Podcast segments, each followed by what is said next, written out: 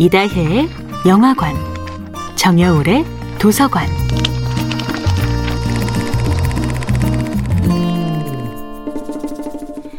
안녕하세요. 여러분과 아름답고 풍요로운 책 이야기를 나누고 있는 작가 정여울입니다.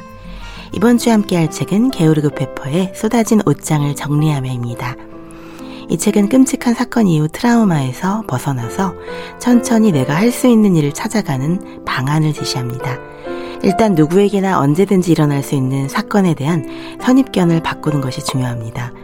예컨대 9.11 테러가 일어났을 때 사람들은 비행기에 대한 트라우마 때문에 아무리 먼 거리라도 꾸역꾸역 자동차를 타고 다닌 결과 한 해 동안 교통사고 사상자가 1,600여 명이나 폭증했다고 합니다. 이렇듯 의도적으로 피하려는 노력만으로는 재난을 막을 수 없습니다. 고통과 상황을 온전히 받아들이는 근본적 수용이 중요합니다.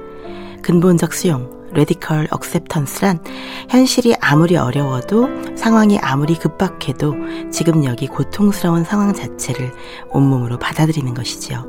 예컨대 갑작스레 납치되어 인질이 되었을 때 사람들은 상황을 받아들이기 힘들어 곡기를 끊고 저항합니다. 그러나 그 기간을 줄이고 차라리 나는 인질이다라는 사실을 인정하는 것이 이후 트라우마의 극복에는 더 도움이 됩니다. 절망적인 상황 속에서 작은 성공의 기회를 찾는 것입니다. 예를 들어 자신을 감시하는 사람들의 약점을 알아낸다든지 조금이라도 더 나은 음식을 먹는 방법을 개발한다든지 하는 것이 절망할 시간을 줄이고 창조적인 생각을 할 시간을 늘려줍니다. 영화 쇼생크 탈출에서 살인 누명을 쓰고 감옥에 들어간 앤디가 처음에는 사실을 받아들이지 못해 갖은 고생을 하다 나중에는 자신이 할 수 있는 일을 찾아가는 과정이 떠오르지요.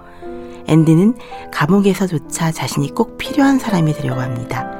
사람들이 자신의 필요에 집중하는 순간 앤디는 탈출에 필요한 무기 쇠망치를 몰래 반입하지요. 열악하게만 보이던 주변 상황을 내 편으로 만들려면 먼저 상황을 긍정해야 합니다.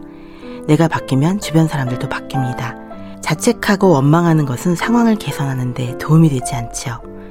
실제로 베트남 전쟁 때 포로가 된 미군들이 주어진 현실을 받아들이지 않고 식사도 못하고 잠도 못 자며 목숨을 잃은 사례들이 있습니다. 고통스러운 상황을 반복적으로 되뇌다 보면 언젠가는 그 고통조차 익숙해집니다.